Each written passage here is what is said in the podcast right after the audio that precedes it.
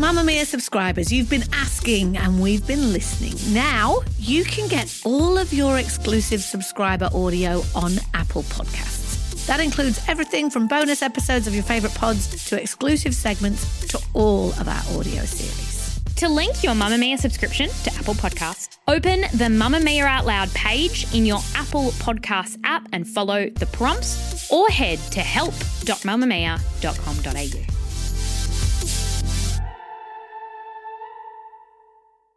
You're listening to a Mamamia podcast. If you want to make Out Loud part of your routine five days a week, we release segments on Tuesdays and Thursdays just for M Plus subscribers. To get full access, head to mamamia.com.au forward slash M Plus. That's M P L U S, or follow the link in the episode description. Hello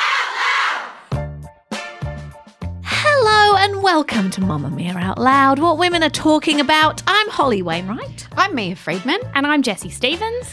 And on today's show, the cost of cancellation, the fallout from that Adele interview that didn't happen last November, you might remember it. And Prince Harry wants your boss to give you some more time off. Are we here for him? But first, look, I've found that when the couple become parents, there are a whole lot of new things to fight about. Like a whole lot of new things to fight about.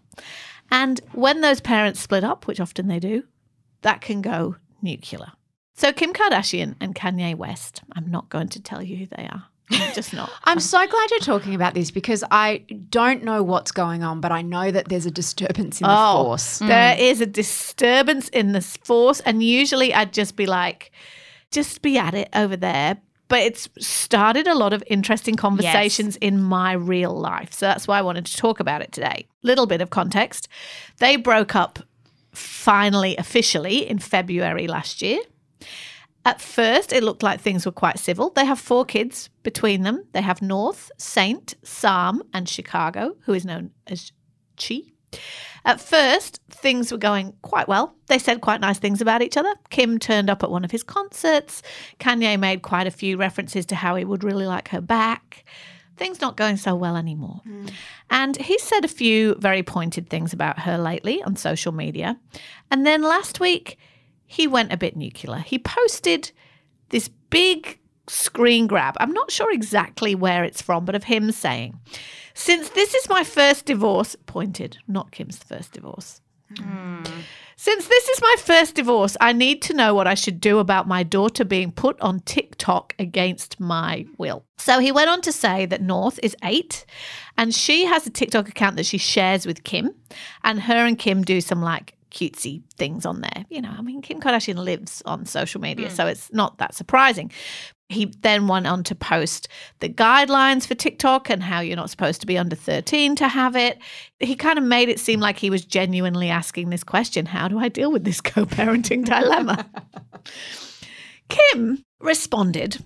She obviously has had enough of the high ground. She said, as the parent who is the main provider and caregiver for our children, I'm doing my best to protect our daughter while also allowing her to express her creativity in the medium that she wishes to with adult supervision because it brings her happiness. Kanye's constant need for attacking me in interviews and on social media is actually much more hurtful than any TikTok North might create.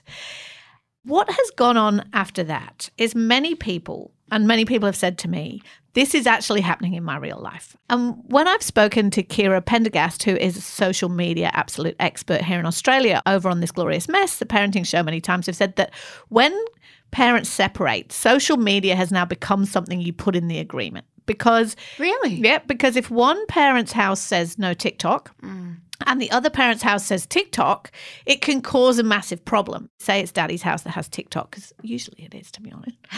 That becomes more fun, more attractive. And then, so you've I got to in spell defense this of shit out. in defense of the dads who've got the TikTok, it's more benign neglect. Like it's more that the dad is not all over it Yeah. and doesn't realize the kid's doing TikTok. Not that the dad's going, "Hey, Joey, let's, do a dance. do a fun dance."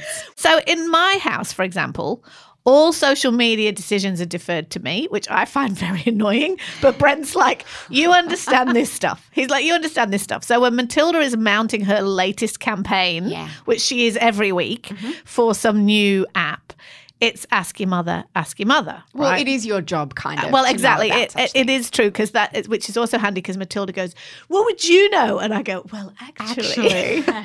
anyway, Bushwalking questions. Go to Brent. go to Dad.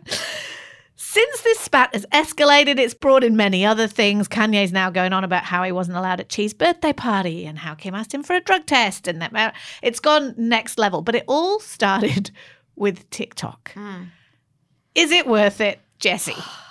I could not be more on Kim Kardashian's side. Oh, throughout all of interesting, this. interesting. There was something very telling in how Kanye began his rant, which was uh, about North being on TikTok, and he said, against my will.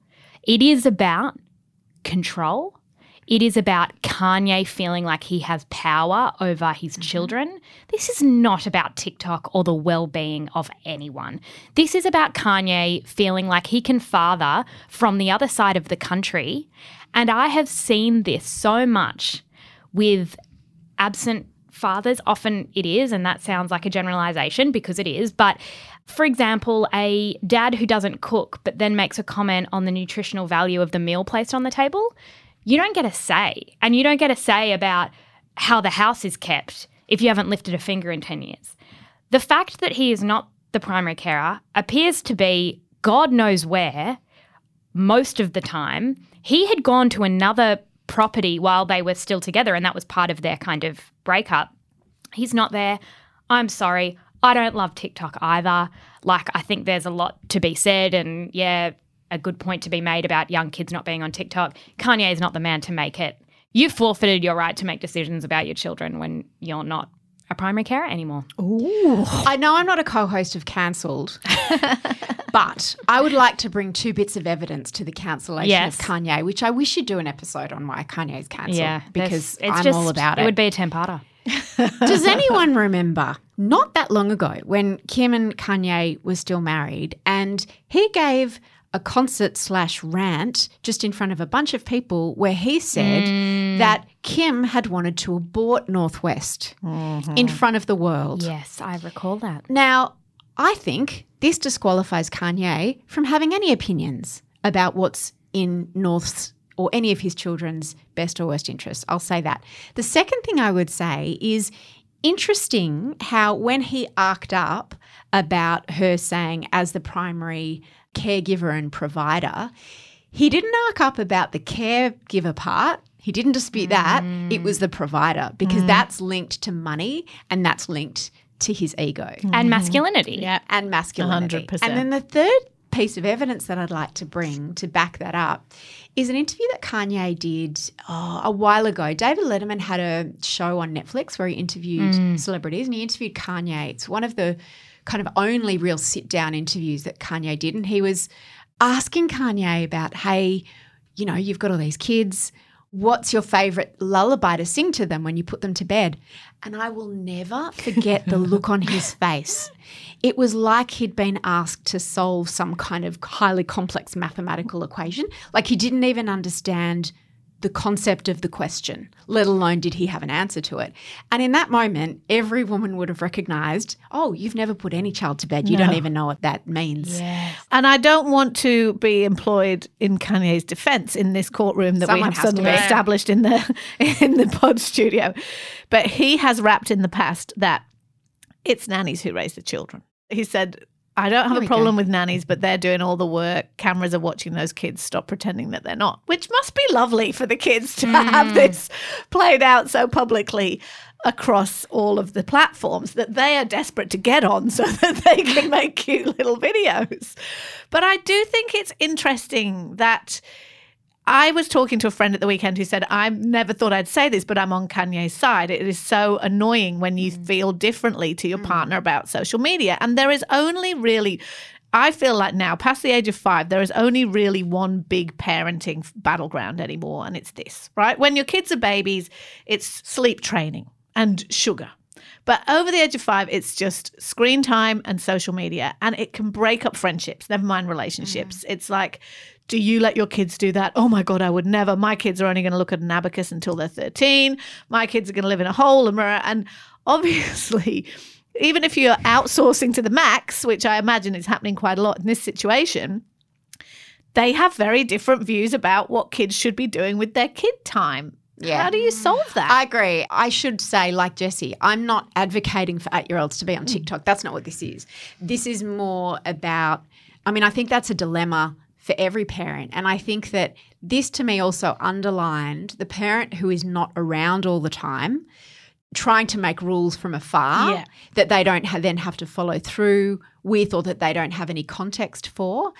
It's a little bit like, you know, if people are at home with their children all day saying, I don't allow my children to have screens, which is fine, but there's a privilege in that because if you're at work, you can't necessarily supervise your mm. children all day and you don't know what they're going to get access to. It's also as someone who doesn't have kids, I can have views on screen time, on what you feed. You become so idealistic and you listen. I was listening to something recently about how important it mm. is to have like play and why don't kids play outside anymore? Like, I have any judgments about how parents interact with their children.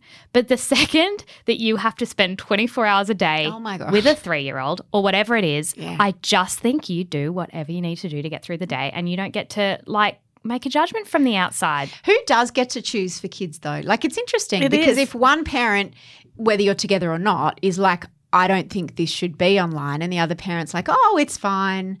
I think it goes to one of those deal breaker situations where who feels the absolutely most strongly about it. Because mm. I have a friend whose husband feels very strongly about television, right? So this is even to me that's like a conversation that I mm. thought we'd left in the past. But they've got a preschooler and he's like no TV. They're both working, so it's not like she's at home with the preschooler all day. But often when she'd be working at home with the kid or whatever, she puts the Wiggles on, she puts Yeah. Bluey on, she puts whatever on, and she has to time it to the minute, like, and almost coach the kid. We don't talk about Bluey. We don't talk about Bluey. There is no. What do you mean, Bluey? We've never heard of that. We Where don't, did we don't get keep that secrets from? except for this one. Exactly. And it's really, but he feels so militantly Yeah. strongly about it that he would probably go Kanye scale ballistic if he found out. So I don't know. I think it's a real proper battleground. Mm. Hi, ladies. Just following on from Mia's best last week around uh, Botox and wrinkles. Uh, a few months ago, I developed Bell's palsy, which is a complete paralysis of one side of the face. Um, so I lost uh, any ability to move muscles in the right side of my face, which also means no wrinkles. Um, it's been a few months now, and I'm starting to get better, which means that I have movement and I'm starting to get some wrinkles.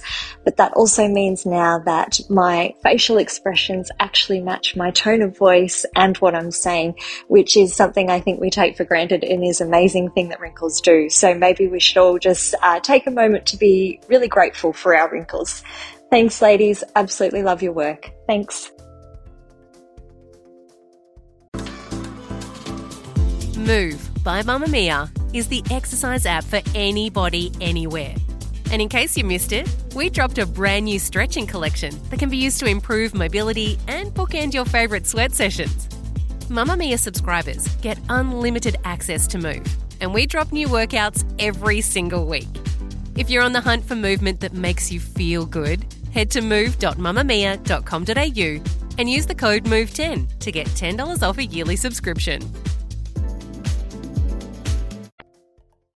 Speaking of uh, cancellation, there is a really interesting story of sort of what the consequences of cancellation might be, and it's around Matt Doran. Let it be known if you are going to interview Adele, you'll better be prepared. You might remember in November of last year, he was the guy who was set to interview Adele right after the release of her brand new album.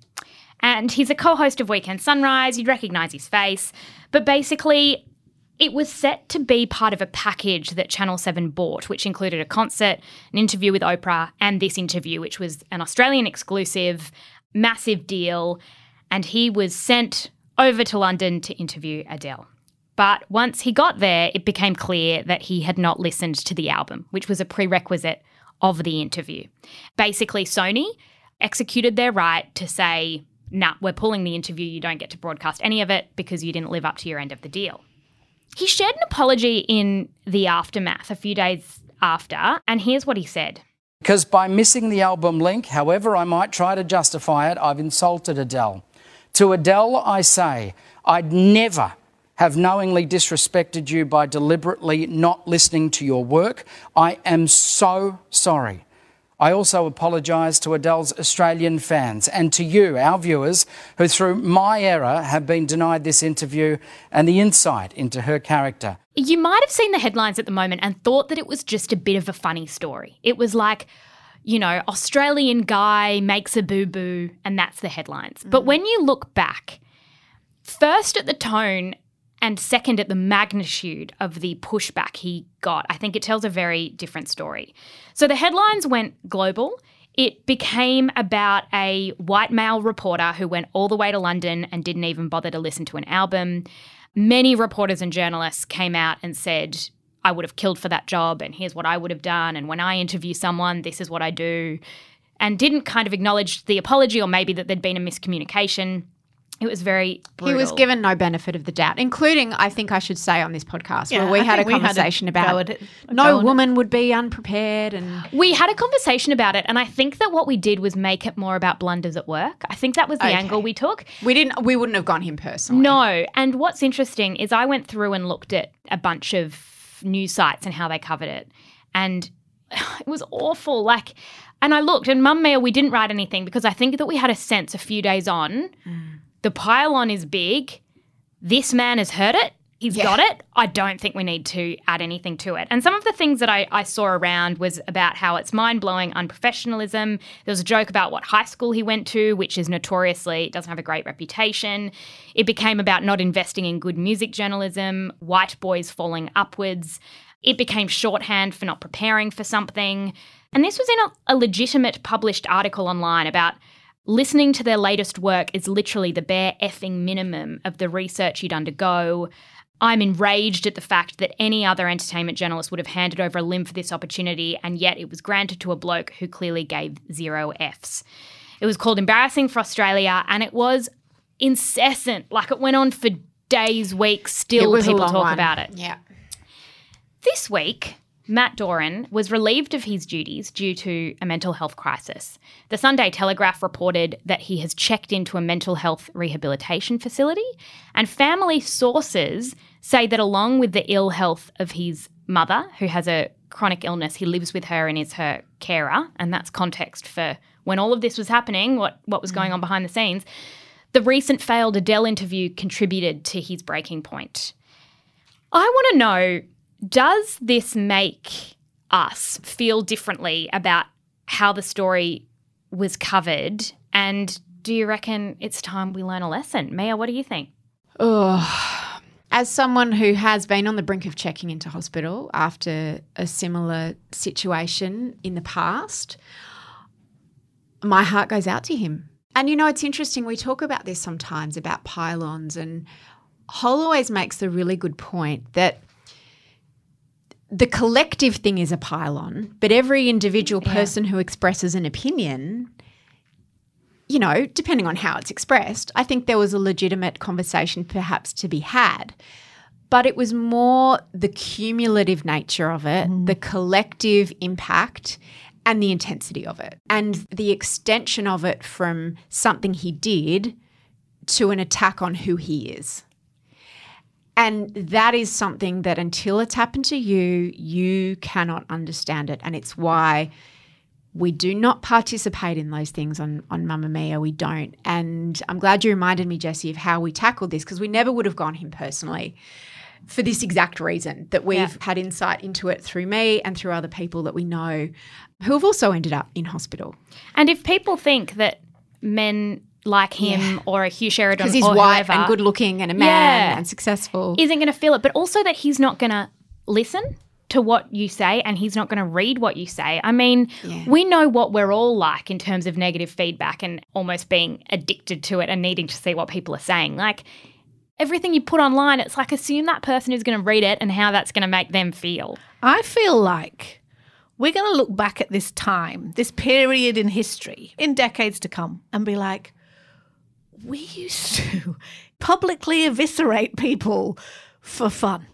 And, you know, we'll think about it a little bit the way that now we, we think about gladiator days when we used to just happily sit around and watch people be torn apart by lions. Not for fun hole though, for money. well for money, well, Because- for the big organizations for money, absolutely. For media companies, we've seen situations where you get to choose every day. Like, say, we have 20 stories that we do on Mamamia, we get to choose what they are. And every media organization, no matter how big or small, has to make that same decision. And the difference between the media now with digital media is that you can have 50 stories within a 24 hour period, whereas, and that doesn't even talk about social media. Whereas before, you might be able to cover something in the newspaper and then by the time it was 24 hours later and then it was the next day's newspaper the situation might be different and everyone's moved on but when the same publication and we've seen this mm. can write five ten stories about the same issue over like two days that's for money But we need to take, and when I say we, I don't mean we journalists, I mean we human beings have Who to click. take accountability for this, right? Because mm. we get invigorated and excited about these kind of public spats, and that is why the media organizations are writing about them. You wait three months, however many months it's been, three months, I guess, since November. I don't know, it seems like 100 years. Yeah. Watching that apology back, which I did before we sat down today, is a bizarre experience because that man seems half distraught. The wording is so extreme. You're like, mm. you didn't kill anybody. Mm. Like, Adele is the most powerful superstar in the world. She, I remember she had to come out and comment and say, I didn't want that guy fired. like, Yeah. you know, nothing terrible happened to anyone. I totally understand the spark of frustration from the average person who goes, look at that asshole who gets to sit on a first class flight all the way to London to sit down and interview a movie star and he didn't even do his homework. I understand that. But then you pile on, you pile on, you pile on, you pile on. We have completely lost perspective. And it's really interesting. I was going to reco it at some point, but at the weekend, ironically, I watched Aziz Ansari's new special. And he's a famously cancelled person who Mia mm. and I often love to have a bargee about. Mm. It's only 20 minutes long, which is awesome. Oh. He does this very excellent part about exactly this about the collective enthusiasm we have for suddenly throwing a lot of shit at somebody and then how we've moved on in two weeks. We all know that. And it's a really big challenge and responsibility for the media to try and sit outside it. It's a little bit, we were talking about it a little bit last week when we were talking about Gladys Berejiklian and what she said about the Prime Minister, and then what Kyle Sandilands then said about that. And then that's all anyone talks about for 48 hours. And, it's, and it's actually very difficult to hold yourself outside mm. it. And as Mia said, as a media organisation at Mamamia, we try and do that. But also, our tagline is what women are talking about. And today, women are talking about the fact that Matt Doran has had to check himself into a mental health facility. So it's worthy of conversation. Hmm. But it's just this intense amplification because really what happened here is I also read back what his boss said at the time. The Seven West media CEO, James Warburton, he said it was a massive stuff up. He said, you know, it would have been great for us to have that exclusive. We paid all that money. Everyone watched the Oprah thing, but that would have been good too. But he said, look, Matt's a pro. He'll get on with his job. He said he has two choices to collapse in a heap or get on with his job.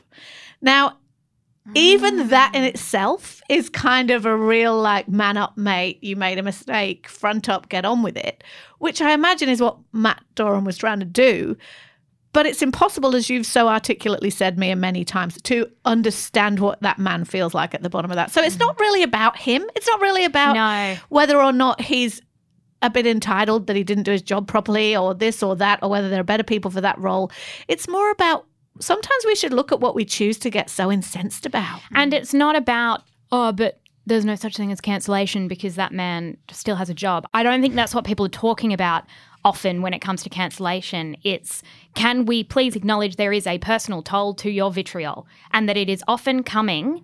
The vitriol, the criticism, the bombarding is coming from people who advocate, who are the first ones on Are You OK Day to put up a tile and go, mental health, mental health, this is my mental health journey and then they will contribute to a culture which has produced you know endpoints such as Hugh Sheridan who ended up in a mental health facility Caroline Flack who ended her life and Wilson Gavin who is the young liberal who ended his life days after this and of course you cannot draw a straight line between an event and mental illness. It is a lot more complicated. The fact he has had a really ill mother for a long time and he's been looking after her, I'm sure has contributed.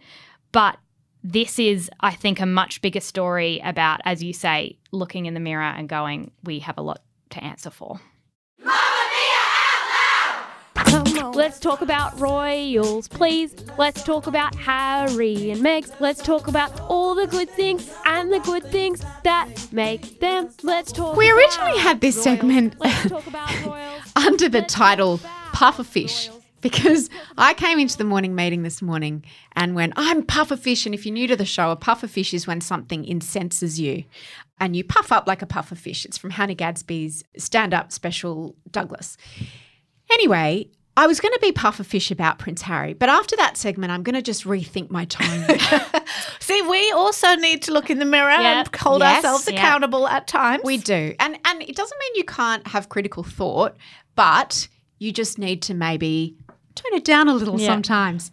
Prince Harry said something that I think is actually quite interesting. The context is that in March of last year, he started one of his several new jobs in his and Meghan's new life in LA after leaving the royal family. And he was announced as the chief impact officer of a new mental health app called BetterUp. And last week, he was involved in a virtual panel where he had a few things to say about the importance of looking after your inner life. Here's what he had to say. mental fitness is the is the pinnacle is what you're is what you're aiming for and the road towards that is it can be really bumpy it's called inner work for a reason and i think that immediately might put some people off going more work? It's like right but the outer work becomes so much easier once you once you get to grips with the inner work. And then everything starts to fall into place. Now, he stated as part of this panel that he devotes around 45 minutes every day to practice meditation, which he said he started after burnout and uh, burning the candle too much at both ends. And he's calling on employers to actually factor it into work time. And he said it's so important for employers to say, if you have the chance to do it in your own spare time, that's fantastic, but we're going to factor that into your routine at work. And he said if everyone was doing that, then the shift in global consciousness and awareness would be enormous. And he said, if you're a business leader, it's for your employees as well. And you know, cue the predictable backlash about, well, that's easy for you to say, spoken like a man who has never owned a business or had a boss. That's not always practical or feasible. I was reading the book that Jessie recommended called Stolen Focus by a guy called Johann Hari. And in it, he talks about how our collective attention spans are getting shorter. And as part of this book, he talks about this one company in New Zealand.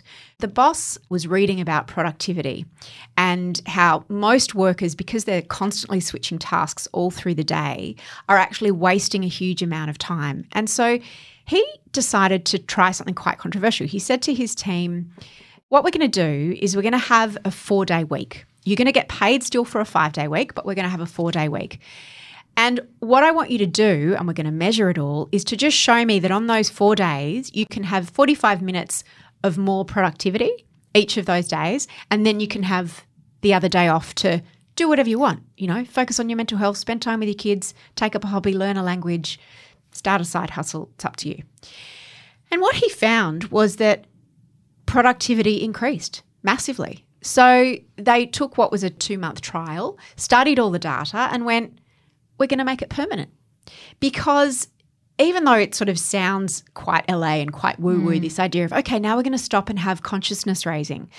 The idea that people can actually be more productive and that it's good for capitalism for people to have a bit of time and space away from work. Hol, does that ring your bells? It really does in terms of, I mean, I've been, like many of us, I've been trying to meditate for 100 years, right? And I'm Yeah. absolutely shit at it. But I have been told by people who know it that that's the point. in a way is that it's the point. But mm. taking that time out that Prince Harry says is supposed to improve your focus. But I think that we are so not there yet, which I guess is what Prince Harry's talking about, right? Is that we're still trying to be everything all the time and trying to look after our mental health and our good space while also being the best employee we can and being across 25 things and making sure we haven't said anything that might upset anyone on Instagram, making sure the kids aren't on TikTok and all those things that we've been talking about today. All at once that's pulling us so thin. The thing that I found interesting about what ha- Prince Harry said, and God bless him, because like he's really trying so hard to be a mm. new version of himself and have a really positive impact, which I have a lot of respect for. But as somebody who watches his old world, I just think how opposite it is. And I know that taken out of context, this doesn't sound right, but he said, wouldn't it be great for bosses to say everyone's going to have today focusing on themselves? And I know what he means. He means like hmm. bettering yourself, improving your mental fitness. But I was thinking about the Queen and how she is yesterday, I think she celebrated her Platinum Jubilee, which is 70 years on the throne, right? And I was imagining her thinking, what we all need is to spend a little more time focusing on ourselves. like, I would bet almost everything I have that the Queen thinks the world would be a lot better, a much better place if we all spent a bit less time focusing on ourselves.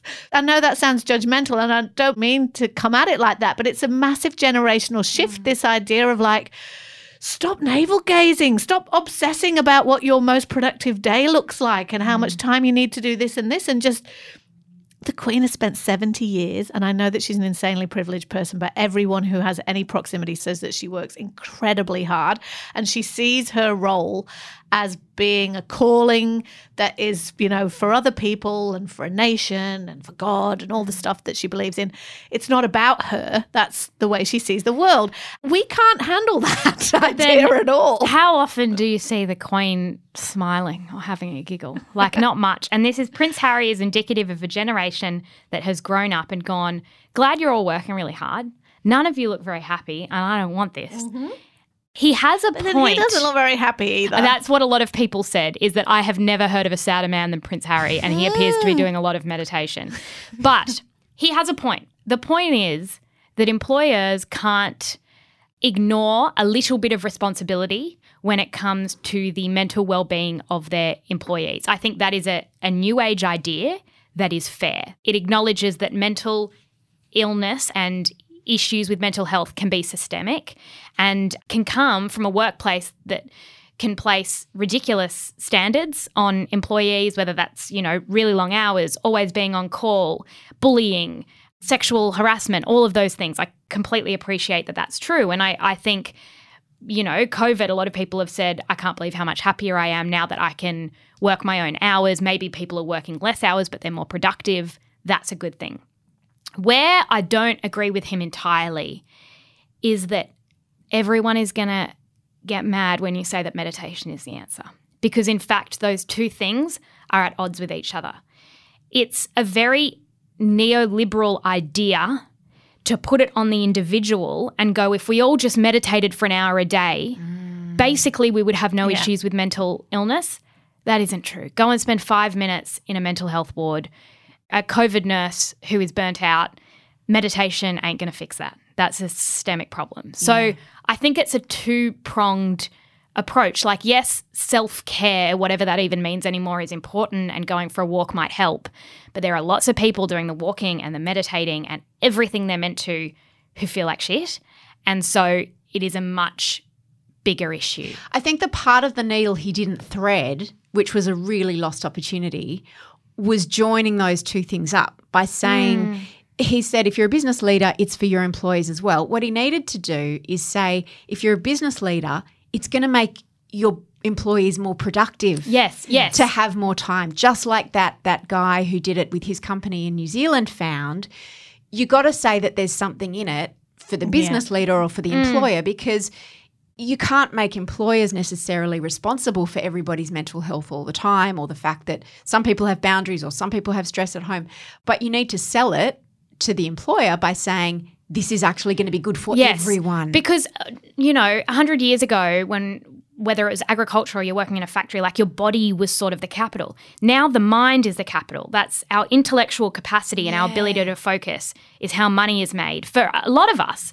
And in that case, it is in the best interest of an employer to take To care protect of that. it. If I was Doran and I kind of heard this, I'd go, there is an element when you say just meditate and go for a walk on the beach that can feel a little bit pull your socks up, which I don't think is helpful. Did you hear about Queen Camilla? Just very, very someone- someone quickly, because I me and know said we're- Camilla's gonna be queen, We're talking like, about serious things. Holly needs to explain that to But me. um, as her Jubilee present to Yeah. Charles and Camilla, Yeah. uh, the Queen has announced that when she goes and Charles is king, Camilla will be Queen consort. And that is a shift. And everyone's very excited about it. And when Charles put, did his post Happy Jubilee Mummy post the other day, he said what an honour it was because she'd been by his side through thick and thin and all the things. So she is going to be Queen consort Camilla. A quick recommendation before we go. I watched a documentary on Netflix that is trending at the moment. It's called The Tinder Swindler. Everyone is messaging me saying I need to watch this. Tell need me to watch why. it. Is it Um, crimey? Yeah, it's a doco. And no one dies. You'll be No. sad to hear. But um, it's about a guy who basically swindles all these women on Tinder, makes them think he's a billionaire, has relationships with all these women. The spoiler alert is in the title. yeah. He's not really a billionaire, but it's how he does it and what happens after they find out that is so compelling. It goes for about an hour and a half. But the end is quite shocking and yeah, it's it's great. It's really great. The Tinder Swindler on Netflix. That is all we've got time for today. Now, I'm just going to give you a little teaser about the fact that tomorrow's subscriber segment, which is where we put an extra segment um, just for Mamamia subscribers, there's a link in the show notes that takes you there, is going to be our little debrief about And Just Like That, the finale, because I know many of you want to talk about it. I, want have to talk about a it. very unpopular opinion about that. Can't that. wait to hear it. That's going to be tomorrow's subscriber episode. Thank you for listening to this episode. It was produced by Sydney Peed, and the executive producer is Eliza Ratliff. We'll see you on Wednesday. Bye. Bye.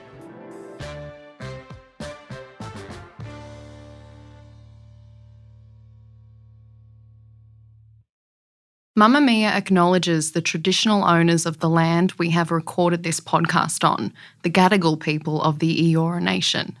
We pay our respects to their elders, past and present, and extend that respect to all Aboriginal and Torres Strait Islander cultures.